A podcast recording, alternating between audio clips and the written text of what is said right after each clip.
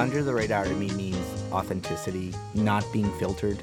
It's a window in on the local stories that touch our lives. And there's a huge void in the traditional media covering these new faces of Boston. You may not be looking for a particular story, but when you hear about it, you're engaged. Under the radar means ahead of the curve. It's also perspectives. How does this particular story affect a community or a neighborhood? I'm Callie Crossley. This week on Under the Radar with Callie Crossley. It is after 10. Uh, give my daughter the paint shop, please. Mrs. Greenway, I was going to. Oh, good. Go ahead. In just a few minutes. Well, please, it's, it's after 10. It's after 10. I don't see why she has to have this pain. Ma'am, it's not my patient. It's time for her shot. You understand? Do something. All she has to do is hold out until 10. And it's past 10. She's uh, in pain. My daughter is in pain. Give her the shot. Do you understand? You're going to behave. Give my daughter the shot. That scene from the 1983 film Terms of Endearment earned actress Shirley MacLaine an Oscar. She played fiercely protective Aurora Greenway, demanding care from a seemingly uncaring or incompetent nurse. But reviewing that moment from the nurse's perspective reveals a more mundane reality a staffing issue. The fictional nurse was juggling a number of patients. Experts have long worried that patients' quality of care can suffer depending on the number of nurses on the job. But is it best to legally limit how many patients one nurse can care for, or to keep the policy as it is and allow nurse staffing assignments to adjust as need and circumstances arise? That's what Massachusetts voters will decide when they cast a ballot for ballot question one.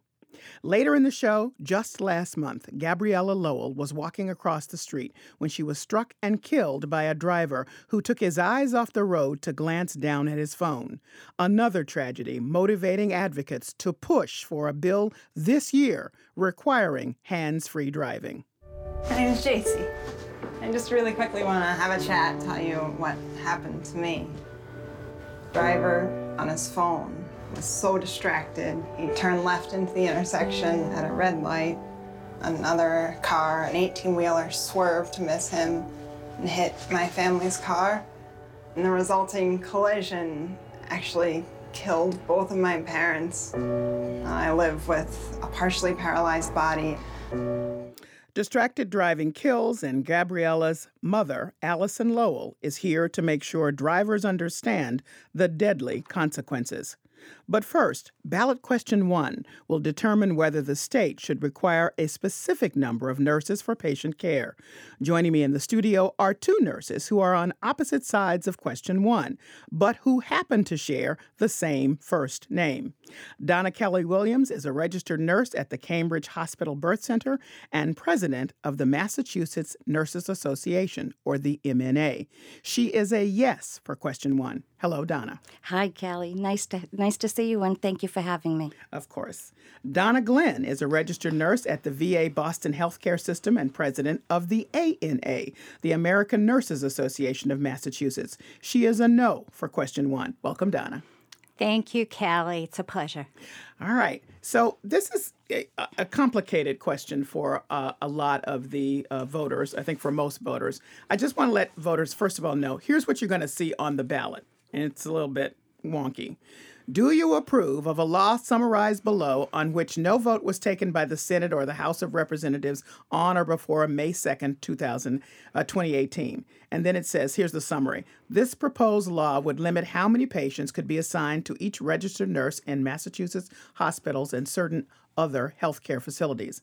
The maximum number of patients per registered nurse would vary by type of unit and level of care. So here's an example. In units with step down slash intermediate care patients, three patients per nurse. In units with post anesthesia care or operating room patients, one patient under anesthesia per nurse, or two patients post anesthesia, and on and on. Um, very quite detailed. So it's a lot for people to be reading in the in the voting booth. So they need to understand really what the what the factors are um, from the beginning. So Donna Kelly Williams, um, your organization is for uh, the ballot question. Tell me why. I'll tell you why, Kelly, because this actual ballot initiative was written by registered nurses that care for patients at the bedside. And those are the nurses that are supporting this ballot initiative going forward. As a nurse who has been practicing at the bedside for over 40 years, I can tell you, we just heard from you uh, a comment about a distracted driver.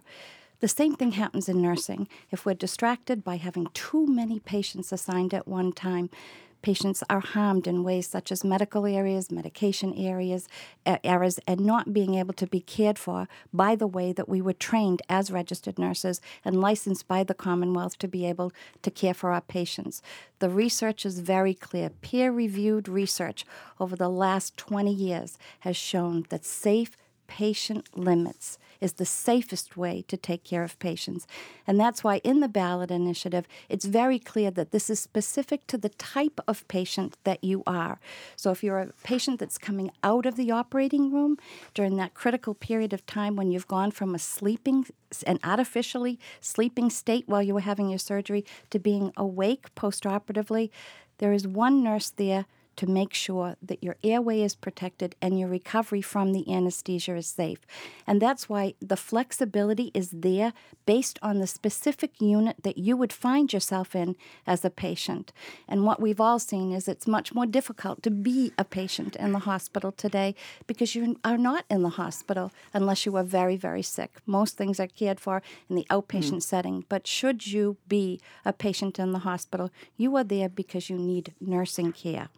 So, just so people understand, uh, you know, right now there are some adjustments as need be uh, in hospitals. Why do you think it's the the legal limitation is the key here? So, for example, if I'm a nurse on a unit where I'm assigned five or six patients on a medical surgical unit, where it's very clear, according to the research and many, many research studies, that the limit on a medical surgical floor should be no more than four patients. And the opportunity to adjust that would be that I, as the nurse on the floor, would be calling my supervisor, the hospital executive that's in charge of the hospital, to say, I need additional resources in order to safely care for that patient. And right now, the response that nurses get is do the best you can. Okay. And we're saying that's not acceptable, safe patient care because you don't want your loved one to be in a situation of that nurse doing the best that they can to provide your care. And I think if you ask anyone who's listening right now to talk to a nurse who actually cares for patients in the hospital, how they feel about their nurse caring for too many patients at one time, ask them what the consequences that they see and why this is so important. Okay, that's my guest, uh, Donna Kelly Williams. She is for ballot question one. I want to just play, just to put a button on this part of the conversation with you, a clip from the ad that you all, your organization was running to emphasize why you feel there is a need for legal limits. There are dozens of independent studies from respected medical journals which show over and over again that quality of care decreases dramatically if nurses are forced to care for too many patients.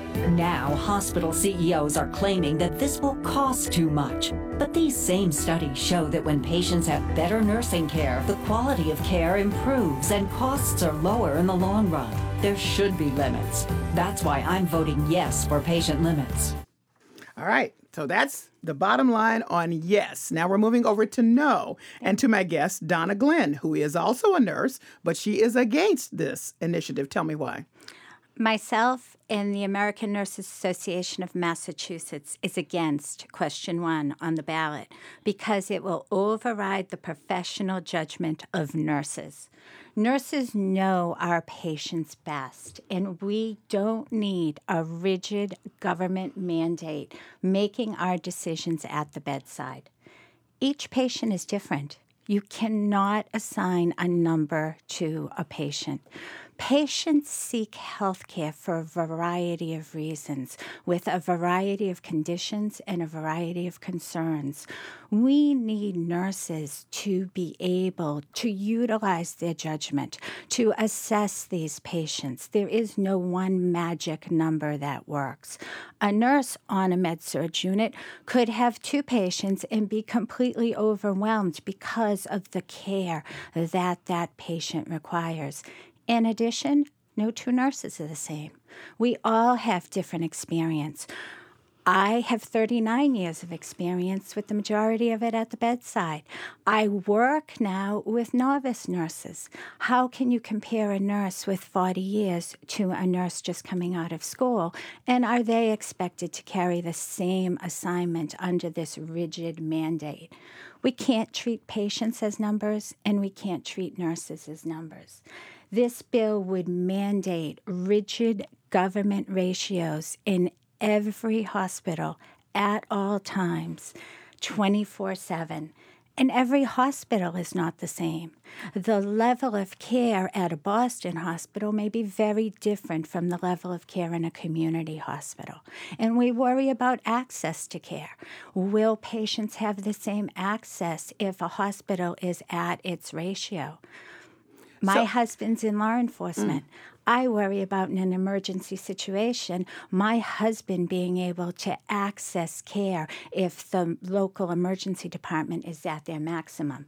This bill offers no flexibility or exceptions and doesn't allow for nursing judgment. So it's not that you're not saying there should be an appropriate number of nurses per patient. You're saying I'm opposed to the, or your your organization is opposed to the legal limiting of that. the, the mandated government. And as the president of the American Nurse Association of Massachusetts, when this bill is defeated, I promise every nurse in the Commonwealth that I will work with the bedside nurses, with nursing administration, with nursing leadership, and with the hospital executives to come up with a hospital based solution.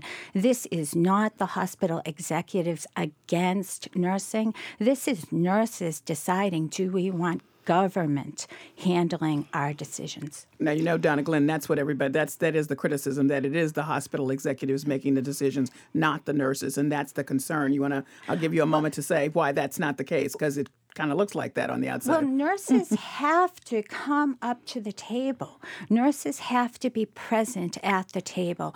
And a- committee approached solution to this is where 55% of the committee is made up of bedside nurses deciding what's going on.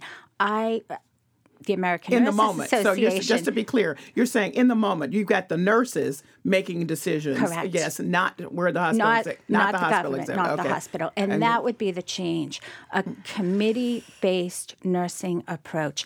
I'm not saying staffing's perfect. We're not saying that at all. But we don't want government involved in making nursing decisions. Okay, so let me put a button on what you've just said, the no perspective, and this is your ad. Teamwork as nurses is crucial. Every second counts. You have to be on your toes all the time. That's why the government mandated nurse staffing proposal is so risky. It puts government in charge of deciding how nurses care for patients, with the same rigid staffing ratios at every hospital in our state. And that's why it's opposed by the American Nurses Association of Massachusetts. You can never apply a one size fits all to nursing. It's not good for patients. It's not fair for patients.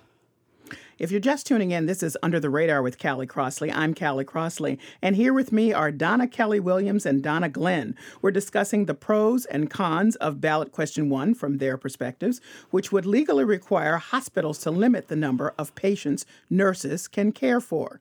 All right, so we've heard from both of you about why you feel very strongly that there should not be legal limits and there should be legal limits. So let's get down into some of the some of the specifics of of the bill. The place where there is legal limits right now in action is California, Donna Kelly Williams. And our great reporter here, uh, Gabriella Emanuel, did a piece looking at just this question and talked to someone who studied California quite carefully. And she was not going to say one way or the other what she thought was good, but she did say what both of you say is that um, there are many studies that show that more nurses, better patient outcomes. The question is is that a direct cause and link or not? According to some researchers, it's not. But there is clear evidence that if you have more nurses, there is better patient outcomes. And that California seemed not to suffer from some of the issues that the opponents at the time came up with that they would be, you know, closures or uh, people would wait too long. All of that went away. However, the California bill is quite different from the Massachusetts bill. So, can you address some of the concerns that make the Massachusetts bill a little bit more rigid than California's? So I, I'm happy to, Callie. Thank you for that. I, I think it's important to note that the the California law has been in place since 2004, completely in place. And since then, there has been more research, and patients in hospitals are sicker now than they were when those first mandates were put into place. But I do want to comment on something that Donna had said from the perspective of the hospital. Donna Glenn, you're Donna Kelly Williams. Right, Okay, exactly. okay. Is that uh, first of all, the the rigidness of these government mandated ratios is is false. The bottom line is these are safe patient limits and i can explain what the difference is a ratio would mean that if it was medical surgical that every single nurse despite their background would be required to take care of four patients that's not what this says. This says that any nurse taking care of a medical surgical patient would not care for more than four patients. But based on the patient's acuity, the needs of that patient in that time period would be determined by that registered nurse in order to craft the care for that patient. And that nurse, if she deemed that that patient required more care, could take care of less patients and certainly divide that care into fewer number of patients assuring that those patients receive the care that they so desperately need. And i do want to touch base on another thing that my colleague has said regarding the governance the nurse practice councils. So having been working on this for over 20 years, hearing from nurses across the Commonwealth of Massachusetts saying, we can no longer continue to be taking care of so many patients that our patients are being harmed and our patients are at risk. So we looked at that nursing governance model, and many hospitals have them in place. But the bottom line is to be able to care for patients safely, there needs to be a limit. The governance practice councils have not worked in many states. They've tried them. We've tried them here. They do not work. What we need is a safe limit to the number of patients assigned to a nurse. So, just to put a button on that, what you're saying, Donna Kelly Williams, who is for the ballot question, yes, there are committees where nurses are involved in the decision making, but what has what you have seen over time is that somehow gets overruled. And the bottom line is if there's not something that says we don't care what happens, you stick to these limits at the minimum, then there's a problem. Okay. Mhm. All right. So now moving over to Donna Glenn, who says no, the committee practice governance does work. Well, okay. let me tell you that Yeah. right now there's a shortage of nurses in the Commonwealth of Massachusetts. Donna, that's so. incorrect. Excuse me. Well, hold on, hold on. Let- Excuse let- me. let- let Donna There's Glenn a shortage of nurses, and we're expecting that shortage of nurses to grow. I guarantee you that every nurse under this bill will have four patients because we're going to be looking at a different model of nursing care. Nursing care is not just nursing care, it's interprofessional. Look at behavioral health. There's counselors, there's social workers, there's nurses, there's patient care assistants. It takes a team. By going with this rigid mandate, we're going to be eliminating other services. Um, we have to look at this and maintain the voice of nursing. And let me tell you that 19 years ago, when California implemented this, they are still the only state in the nation to implement government mandated ratios. If this magic number works, why in almost two decades have no other states followed? However, using a committee based solution has to be the answer. I don't want government in my profession, and most people don't. And I currently am a nurse scientist, so I review literature. There are very few research articles out there that state that this has improved patient outcomes. It had improved, one stated it improved nursing satisfaction, but when we look at patient outcomes, the data does not support this.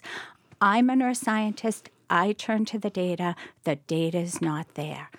So let me tell my listeners, there's plenty of data on both sides. Absolutely. so just so voters can sort of get it in their minds, I'm going to give you a quote from two well-known researchers in this field who have opposite viewpoints on this mm-hmm. so that you can take that into the ballot room with you as you consider this because it's this is one of those situations where research alone is not going to tell you. You're going to have to weigh many other factors along with it. So, from Matthew McHugh, he's the Independence Chair for Nursing Education and a professor of nursing and the Associate Director of the Center for Health Outcomes and Policy Research at the University of Pennsylvania School of Nursing. He says the evidence on the relationship between nurse staffing and patient outcomes is one of the most robust in the health services literature. He gave a few examples. Patient cared for in hospitals with better nurse staffing, less likely to die, develop an infection, be readmitted. These are all followed with some quotes from uh, literature. Our research shows that when you study hundreds of hospitals, both in the U.S. and around the world, staffing varies significantly from one hospital to the next.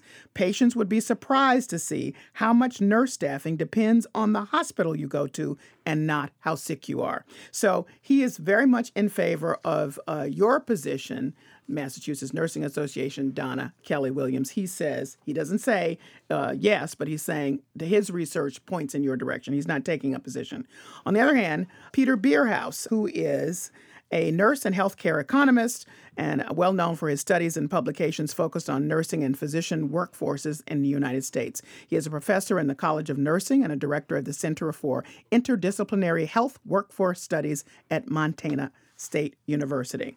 He says, based on insights from many research studies, some even published in the New England Journal of Medicine, it is impossible to develop a staffing ratio that can account for differences. This is your point, Donna Glenn, mm-hmm. in nurses' education, experience, their competence, skills, communication, and productivity, as well as differences among patients, the severity of their illness, cultural background, age, and other factors, or account for differences in the types of nursing work performed on the day, evening, or night shifts that vary across hospitals or establish a ratio that accounts for all the different technology and types of health professionals that are used in community, public, inner city, rural, small, or large teaching hospitals. All right, so now we've given both research people's positions, we've heard your general position. So now I want you to give me one good example from each of your side that makes the case for your point. I'm going to start with you, Donna Kelly Williams, for the ballot question. Absolutely. Mm-hmm. As a registered nurse who works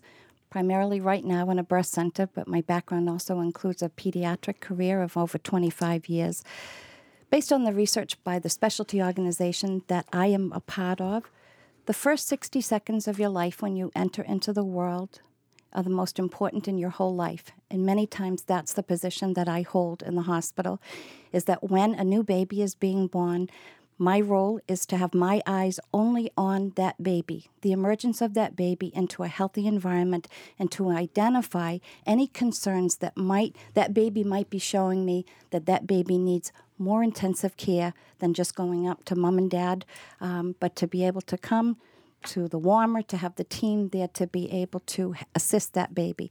There is another nurse whose prime responsibility is for the care of that mother. This is based on all of the research that says this is the safest way to care for a mom and a baby during that critical period of delivery. So that's one example of the specialty area that we have noted in the limits that we have in place for that particular specialty area. And the reason for that is so that the safety of the patient is the primary concern. What we need to do is to ensure that patients themselves are the ones that are being cared for in the very best way that I have been trained to do, that the Commonwealth of Massachusetts gives me a license to be able to do, and to be able to do it to the best of my ability. Um, let me ask this question Do you think, Donna Kelly Williams, who is for ballot question one, that a legal limit gives comfort to nurses? That they feel like I, I'm going to have my backup. I, I don't have to worry about that. Absolutely. Okay. Absolutely. And to to speak to that, I would like to speak to the fact that not only do I hear from nurses across the state, but I also have a daughter who recently entered nursing, who's mm. in her third year of nursing. Um, and she can tell me firsthand what it's like to be a new nurse on the floor. And she actually left working on a medical surgical floor because she was assigned eight patients mm. at one time and said she doesn't she just can't do that anymore. And rather than leave nursing, she left that specialty. But I can tell you that many of the young nurses that she graduated with are very, very frustrated. Some have already left the profession of nursing. So, to what my colleague had said regarding the shortage of nursing, there is no shortage of nursing in Massachusetts. Absolutely none. But what we do have is a shortage of nurses that are willing and wanting to work at the bedside under the current conditions that we have without a limit Okay. in place. That's my guest, Donna Kelly Williams, who uh, is with the Massachusetts Nurses Association for Ballot One. Uh, before I go to Donna Glenn, if you're just tuning in, this is Under the Radar with Callie Crossley. I'm Callie Crossley, and here with me are two nurses representing both sides of the Ballot One question, both of them named Donna, which would legally require hospitals to limit the number of nurses per patient. Now, over to you, Donna Glenn, representing the American Nurses Association and you're a firm no. Make your best case for it from the nurse's perspective. I'm going to give you a personal story. Mm-hmm. I was working on a unit. I had a four patient assignment. My colleague had a four patient assignment. M- one of my colleagues' patients had just made the decision with their family to go comfort care only, hospice care. The family was very much struggling with that decision. My patient assignment, I had two patients that were going to be going home in the afternoon. I said to my colleague, Give me one or two of your patients. I'll cover them. You need to focus on this family and this patient right now.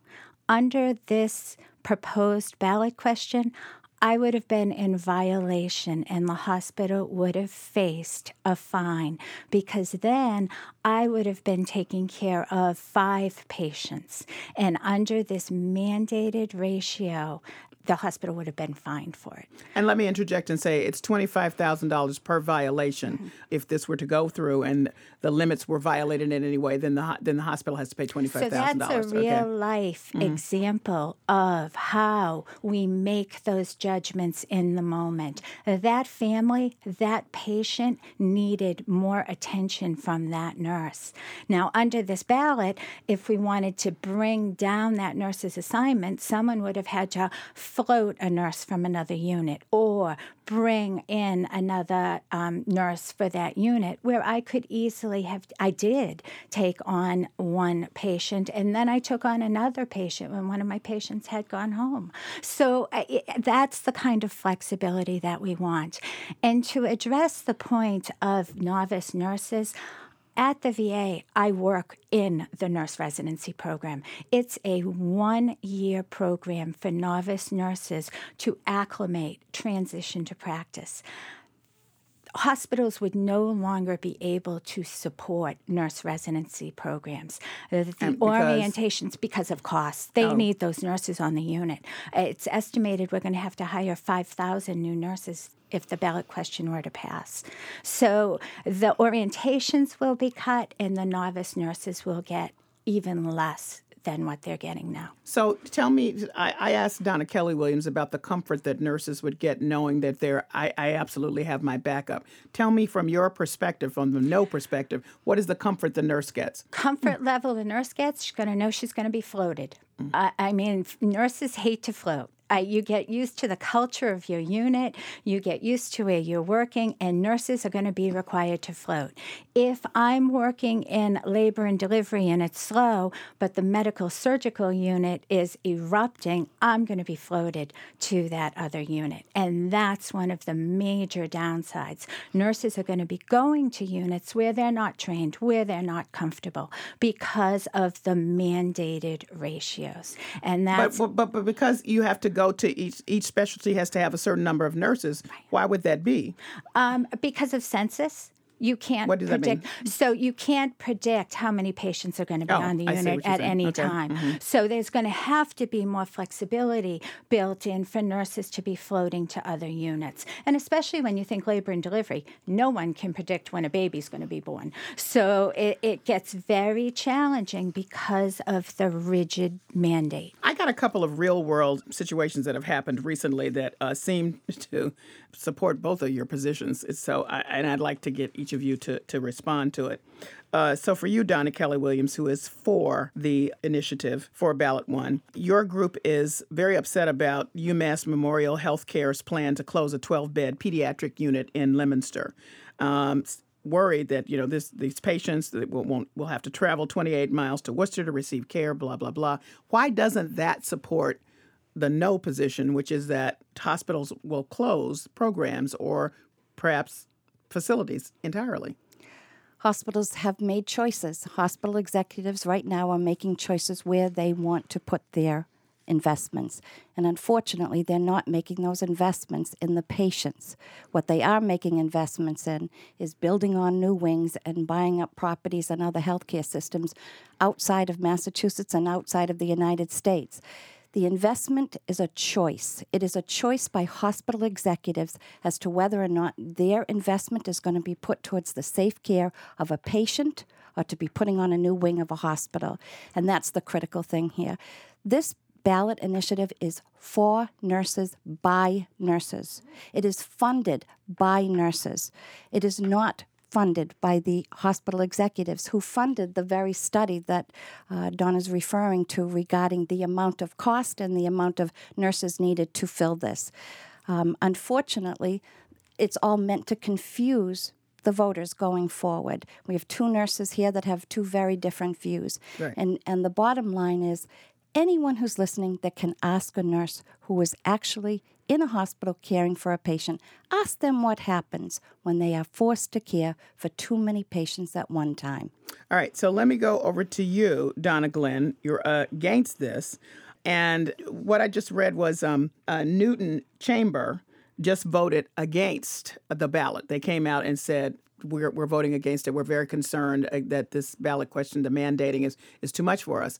Why doesn't that support Donna Kelly Williams' position that this is very much business-driven decision? Because these are, you know, they're they're representing businesses. Let's be real. So if you read that, I would assume they're uh, they're protective of some kind of bottom line initiative as opposed to what's happening between the patient and, and the nurse the chambers of commerce are concerned about hospital closures. And when a hospital closes, it doesn't just affect the hospital, it affects uh, the coffee shop down the street, it affects the gift shop down the street. So that's the business end of it. But patient care is not a business. And let me also just clarify one point because I think this confuses your listeners. What's the difference between the Massachusetts Nurses Union and the American Nurses Association? The MNA um, represents about a quarter of the nurses in the Commonwealth. The American Nurses Association of Massachusetts has no union affiliation. We represent all nurses in the Commonwealth. MNA is the union. We're for all nurses. We have many MNA members in our organization. So that I think it's important that listeners realize that MNA is the union wing and that only represents a quarter of the nurses in the state. Callie, I can say that we're representing the patients on this particular issue and ensuring that we are caring for the patients in the safest way that we can. And that is that is what the difference is here. This is for the patients by the nurses that are caring for the patients. That's the most important thing. Through the union. One of the things that, that is a part of this bill is that hospitals cannot reduce other staff. Uh, to balance what may be needed to uh, in, increase the number of nurses per beds per unit uh, under a legal limitation. Now, I'm just going to quote to you from some of the commenters online. Mm-hmm. How come the hospital executives don't reduce their staff and then leave the leave the administrative staff of the of the hospital and the and the nurses alone? I'm going to give you a chance to address that. Oh, and it's it's not a perfect system. Yeah. I'm not saying it is. And what really worries me is that 45, 45 day implementation. We have 45 days if this ballot question is to pass to implement it.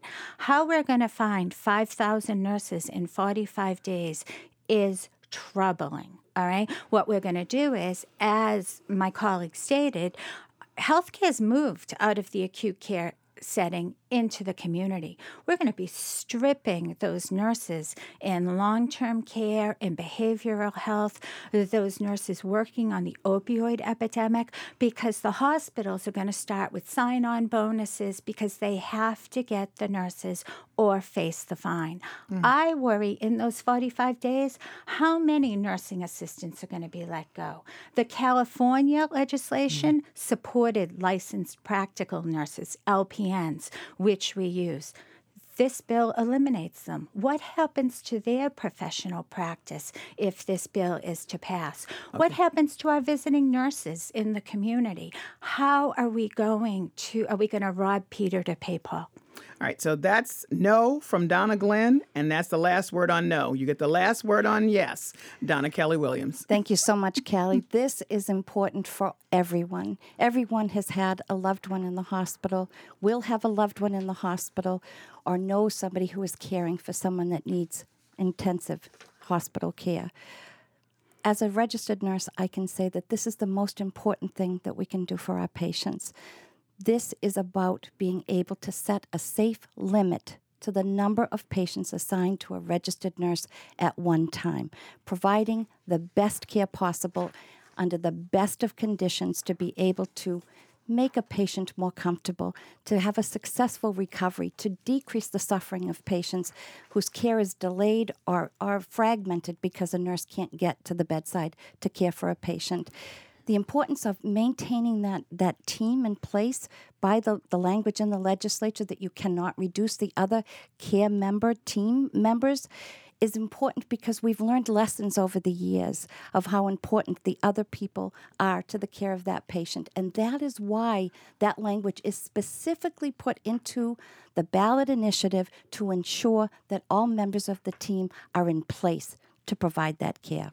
All right, and that's the last word on yes for ballot question one. Um, listeners, you can see that this is a complex issue that you're going to have to pay some close attention to. It is the number one question, so you'll have time to do that. I should note that there is a committee, a citizen review committee, mm-hmm. looking at this bill, uh, the language of it, which is a little bit, uh, you know, stuffy and changing it into English so that everybody can follow it in all of its parts. And that people should look to those uh, public discussions about the changing of the language and be prepared to check that out so that you will understand again what uh, both Donna Kelly Williams and Donna Glenn have been sharing with us. So thank you. Thank you so much, Callie. Donna Kelly Williams is a registered nurse at the Cambridge Hospital Birth Center and president of the MNA, the Massachusetts Nurses Association. And she's a yes for question one, as we've said. Donna Glenn, registered nurse at the VA Boston Healthcare System and president of the ANA, the American Nurses Association of Massachusetts, and she's a no. Coming up, they say there is no greater pain than that suffered by a parent who has lost a child. Pain already unbearable, made worse when the loss is 100% preventable. Allison Lowell lost her only child when a driver took seconds to glance down at his phone. Now she's joined the movement to pass a law which would mandate hands free driving. That's next. This is Under the Radar with Callie Crossley. I'm Callie Crossley.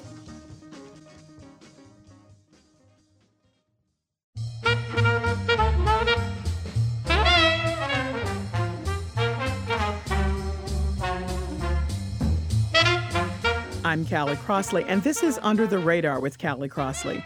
And now for the part of the show we call Lagniappe. That's Creole for something extra. Allison Lowell is mourning her daughter Gabriella, killed just a month ago by a driver who glanced down at his cell phone. But in the midst of her grief, she is choosing to speak out in favor of a bill before the state's lawmakers, which would require drivers to use hands free technology for their cell phones. This is the latest in a years long effort to pass a hands free bill, but this time advocates say it could happen. That's if the state's lawmakers will take up the bill by July 31st, which is the end of this legislative session. Joining me, Emily Stein, president of Safe Roads Alliance, who is heading the organized effort to push the bill through. Welcome back, Emily. Thank you, Callie. And also joining me is Allison Lowell, whose daughter Gabriella was recently killed, as I just said, by a driver using his cell phone. This happened in Worcester. Allison, I'm so sorry for your loss, and I know how hard it is for you to talk about it, and I very much appreciate it. So let me begin by asking you about who Gabriella was. Just tell us a little bit about Gabriella. Um, okay. Um, my daughter was vibrant. She laughed a lot. She always had a smile on her face that was extremely contagious. Never was in a bad mood, and if she happened to be in one, it would turn right around. She loved to dance. She was aspiring to be a vet. That was her goal in her life. She loved animals. Um, she was very family oriented. Her and I were very close. And She was a student, right? yes, yes, she was. She was just 20. And she's your only child. Yep, my only child. So, as painful as it is, would you tell us what happened as you understand it? You weren't there, but this is what the details are from the police. Okay. Um, my daughter was coming home from McDonald's on Grafton Street in Worcester. We live very close to McDonald's. So she was coming home. It was around 8:50, and she stopped across the street. She looked both ways. One line of traffic stopped. She was walking across. He came barreling down Grafton Street and hit her and she died on impact two minutes away from home. And the reason is because he was texting and driving. He wasn't just looking down, he was texting and driving. When, what did you think when you heard what he was doing? I mean, that this was the cause of her death. Anger. Anger, anger, anger. I can't even just beyond mad, beyond hurt, and so upset that he didn't have any respect for anybody else's lives because that was a choice. Picking up his phone was a choice. This wasn't an accident. It was a choice. What do you say to people who say it's just a f- couple seconds? You know, I can look down and keep driving. It's not a couple seconds. I lost my daughter within one second of him looking at his phone. One second matters, a half a second matters. And it's something that needs to stop. Well, Emily Stein is here, president of Safe Roads Alliance, and she's been pushing very, very hard to get this bill through this year. Emily, uh, talk about what's been many, many years of effort to get to this point. Yeah, it, it's um, I don't know, Callie. I, I really thought that this was a win, that this was going to be a solid win, and I was sharing with every advocate who's been working alongside us, every family member who's been working alongside us, who who is just putting their all into this, that we've got this. Um, and I think the hard part with legislation is you, you think you're doing everything right, and then you're still getting let down. Um, And this is a story, the one that Allison told about her daughter Gabriella's uh, tragic death. You know this very well, personally. yeah, I'm in tears. I'm so sorry. Um, Thank you. And I- I lost my dad um, now seven years ago, and it was you know the worst thing that has ever happened to me. But um, meeting other families who've lost a child and now hearing your story, it's just devastating. And as a mother of, of two kids, this is you know something I think about every day, because as soon as you see how vulnerable we are um, out there as, as any type of road user, a pedestrian, a cyclist, a driver, you you realize how this can happen to anybody, and it can happen you know to, to you again. Because if somebody's not looking at the road, they're not discriminating. Um, against against your your age, your race, your class, where you are, what time of day you're driving. If people aren't looking at the road, they're not driving. One of the things that's um, eh, maybe it's always been there, but it seems more intense this year. There are many groups and organizations in a strong coalition. They've been to the state house protesting. They've been talking to the legislatures. I mean, it's coming from a, a lot of sectors. It's not just one group of people pushing for this. Right, right. And I, I, I believe I've been working on this for the past five years. I was trying to look back at my emails to see how many, you know, how many times have I emailed uh, our legislators. And um, each year I learn something new, and each year it gets a little further. Um, and the, the, the fact that racial profiling has been um, a front and center concern for this many years, um, I wonder how many more years is it going to take because this this is what's getting in the way of it again. Um, and we should explain uh, Representative Byron Rushing uh, and Representative uh, Jeffrey Sanchez have been pretty strong about uh, concern that any police stops. Uh, that's called primary enforcement might increase racial profiling.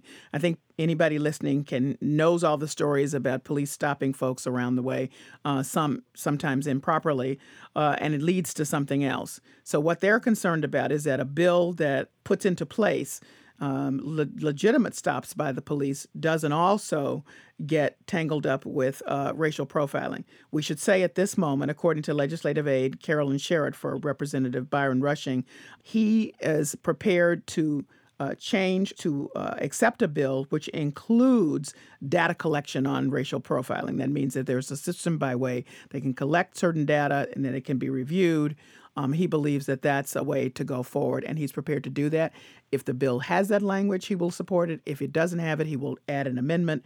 But either way, he's prepared to support it. That is not yet true of Representative Jeffrey Sanchez. Um, as far as we know, he still has some issues with the language that could change, but that's where we are today. And the reason that's important, um, more than just that's a block for the bill, is he's head of the Ways and Means Committee, which has a great amount of influence about what bill comes to the floor. Yeah. Right. And we've tried to work with him several times and meet with his his staff. And Representative Rushing has been, um, you know, helpful and, and, supportive, which we're grateful for. But I think, um, you know, we don't want the police to be profiling. We support data collection.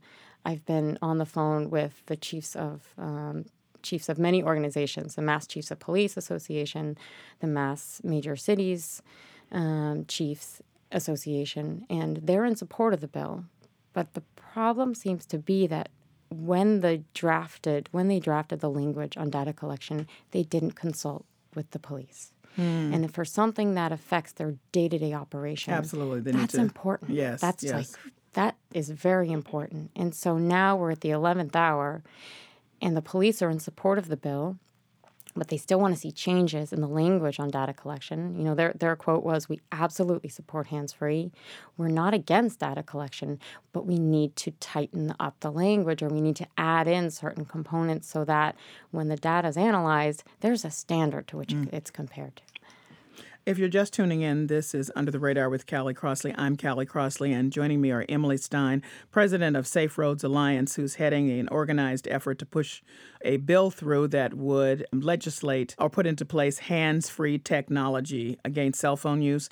And also with me is Allison Lowell, whose daughter Gabriella was killed just a month ago by a driver who was glancing at his phone. Allison said he was also texting on his phone. Um, and that was, she was 20 years old in the prime of her life, a student just a month ago. All right, so uh, aside from these language issues, which if the legislators wanted to get it together, they've put language together rapidly and you know got it in place now that there has been conversation with the police. Is there anybody else or any other reason for lawmakers at this point to not be in favor? Do you have enough uh, groundswell of support uh, beyond this issue, which is still very important. I'm just asking in general beyond that. Yeah, I believe if if Speaker DeLeo prioritizes this issue and brings the bill to a vote, that it would pass very clearly in this in the House. Over, do you think overwhelmingly? I'm not sure about overwhelmingly, mm. and the reason I say that is not for because people are against it. We have very few people coming out against it. Um, personally, I've heard nobody have concerns. But what is very clear is that there are still some members of the House who are either choosing to not want to learn about it mm. or they have other priorities, which is understandable. There are a lot of issues in, in, this state house. But when we've been going around to the state house to speak with certain reps and chairmen of, of committees where the bill has been stuck, either currently or in the past, it's just apparent that these elected officials are either, you know, they're not learning about it. They're they're uninformed about it. Um, they're still quoting um, concerns about the economic barriers um, to hands free devices or Bluetooth. But those were arguments in 2009. A lot of technology has advanced. Yeah, um, so we don't have to have brand new cars to have Bluetooth. We don't have to spend $100 on a, another hands free device. Uh, Allison, I hear you agreeing uh, with uh, Emily on this point. Uh, please add more. I I totally agree with her. Um, I just saw a commercial yesterday, actually on TV, for a new car that's coming out. On the screen in the car, the text messages come across that screen. Yeah, that's if scary. that's not distracting, I don't know what is. it's like it's like you're looking at your iPad or phone, but it's like it's higher up, but you're still being distracted by that. Exactly. Um, well, Allison, I, can I can tell you that the last time Emily was on, um, and we had a discussion about this, I put uh, an app on my phone. It's just an app, uh, which shuts off all notification in the car, so I don't get anything. I Yeah, have an I have ability, too. if I'm a passenger, to say I'm a passenger and then can receive them. But otherwise, and you know, it, it hasn't made any. You know, I don't know what people are saying. They're going to miss something or whatever. You know, you get a notification that I'm driving or whatever, and it, it, life goes on. I mean, that's the mm-hmm. point, right? Exactly, exactly. Nothing is that important where you are risking not only your life, but killing somebody. Killing somebody who is innocent and is just going about their way just because you're selfish and you pick up your phone. There's nothing that important. Nothing. And I saw the text messages that this kid sent. They weren't of an important nature whatsoever. Allison, do you think, um, you know, every time a tragedy like this happens, some people get more informed um, because there's a face uh, to the statistics, which Emily has lots of statistics about stuff happening, and of course her own personal story. I wonder, are you hearing from people now saying, "Oh my God, I, I, I and I can assure you, I'm not going to be, you know, using my cell phone in the car as a result of what happened to your daughter." I have had an outpouring of people. Um, friends of mine, friends of friends. Um, I'm actually meeting on Wednesday with Senator Michael Moore, Michael Moore, excuse me, to speak about this exact topic because something needs to be done and I need to start somewhere because I can't let my daughter's death be in vain. And what where what area does he represent, Senator Michael Moore? Um, Worcester, Worcester, which is where the incident took place. yes. Was he aware before you contacted him of what had happened? Yeah, he contacted me first. Good, good, good. So, So there's any little bit will help. Uh, just hearing my voice will Yeah. help. well, absolutely. It- You know, um, I, Emily, there's a really scary statistic you have about how many times a day someone um, is killed by uh, this the absence of this technology. Can you share that? The number we're working on is nine people a day are killed because of distracted driving, and that's nationwide. But those are the deaths that we know about. So that number is as low as you know that that's a very low number. Um, the National Safety Council and um, advocates across the country know that it, it is a lot higher. If we had better um, investigation around distracted driving, better technology to determine phone use, um, then that number would be significantly higher. Emily, we have a little bit more of, of uh, a week or so, you know, before the end of the legislative session, you know, business days. Um, what can you say to those um, senators and uh, representatives who, again, can change language at the last minute? We've seen that, um, so that people can get on board. I, I, I think they they need to to wake up. Um, I really think that this can't be about politics anymore. Um, this can't be about the House versus the Senate. This is a public health issue. This is a public safety issue, and you know, for Gabriella and I, for, for Gabriella, for for Katie, for Emma, for Merritt, all these people we have lost. Um, this is personal but it also is public health and public safety of everybody in this state.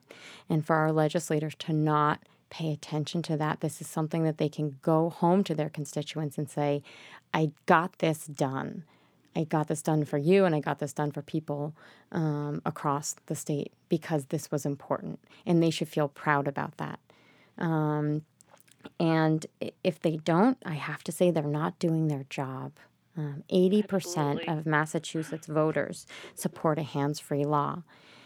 And you know they're not listening and that's my main thing is you know speaker DeLeo he needs to start listening and he needs to start speaking he is not out front on road safety issues, and he needs to be because we're going to keep losing people every single year, and that's on their hands. Mm-hmm. And one more question, Emily. If this bill, for some reason, does not pass, what happens? So I just sent out an email to every member of the House urging them to pass it, um, showing them the coverage we got from the rally we had last week. Um, and saying if, if, if you don't get this done this session, then then I started filling out paperwork for um, to get this on the ballot mm. because mm-hmm. if the legislature can't get it done, and for the past ten years, we've been trying to get a hands-free bill passed, and if if it's not done in ten years, then you know, we, we don't need to rely on them. It's the people. We need to let the people speak. And if this is on the ballot, I am positive this will pass. Absolutely. Allison, please respond. Yes she is a hundred percent absolutely right. If it was up to the American people, people in our area, to vote on this in an election, they would totally vote for it. And I think, in my heart, and I could be a little bitter, if any one of those individuals in the House lost a child or a family member, that bill would be passed. Exactly. It's not affecting them, so they're not caring enough. That's how I feel about it. They're, it's not affecting their everyday life. They didn't lose somebody. They're not walking around without their mother, their father, their child. Mm-hmm. Allison, I've I've heard that excuse in the house by a member of leadership, and I emailed him in the middle of the night saying this is keeping me up at night because we can't wait until somebody in your state house loses a loved one. Like, yeah. why? You have why it in the power. Why is their lives more important than my daughter's life or your father's life? Right. why would why would it get past? I just I'm baffled. I I'm angry and I'm just so baffled by this. It makes not one iota of sense why they're dragging their feet on passing this. And this is an opportunity where you can use actually technology for good. I mean, there's always consequences on the use of technology, but here's an opportunity where it, it works in support of something that's positive. I thank both of you for joining me, and I hope your conversation goes well with the Senator Allison. We'll all be thinking of you and holding good thoughts for you as you start a very painful uh, grief journey. And um, thank you for sharing with us who Gabriella was. Thank you for having me. I really appreciate it. And thank you for joining me, Emily. Thanks, Callie. Emily Stein is president of Safe Roads Alliance, advocating for passage of a bill this year that bans the use of handheld devices while driving. Allison Lowell is the mother of Gabriella Lowell, who just last month was struck and killed by a driver on his cell phone. Well, that's it for this edition of Under the Radar with Callie Crossley. Join us next Sunday at 6 p.m. for the stories you may have missed. In the meantime, you can find our show, links to stories we discussed today, and bonus content on the web at news.wgbh.org slash UTR. Listen to our show on the WGBH app and take UTR with you. Subscribe to our podcast on iTunes. Please write to us at under the radar at wgbh.org. Our engineer is Doug Sugarts. Vakanda Loingapai is our producer. Under the Radar is a production of WGBH.